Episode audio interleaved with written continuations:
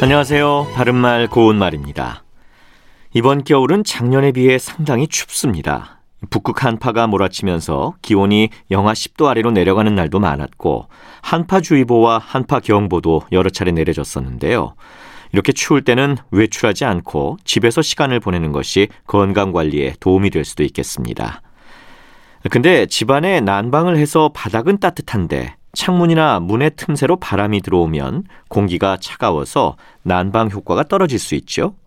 이렇게 벽이나 문틈과 같은 곳을 통해 밖에서 들어오는 바람을 여러분은 뭐라고 부르시는지요? 이것을 우풍이라고 하는 분들도 많은데요. 외풍이 표준어로 되어 있습니다.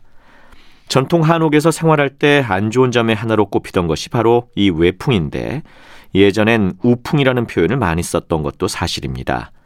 그러나 지금은 외풍이 바른 표현이니까 정확하게 사용하시는 것이 좋겠습니다.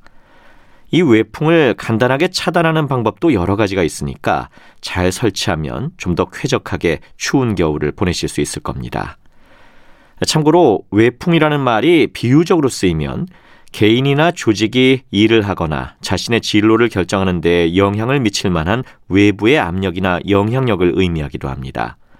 예를 들어서 공무원을 감독하는 감사원은 어떤 외풍에도 굴하지 않아야 한다. 이와 같이 말할 수 있겠습니다.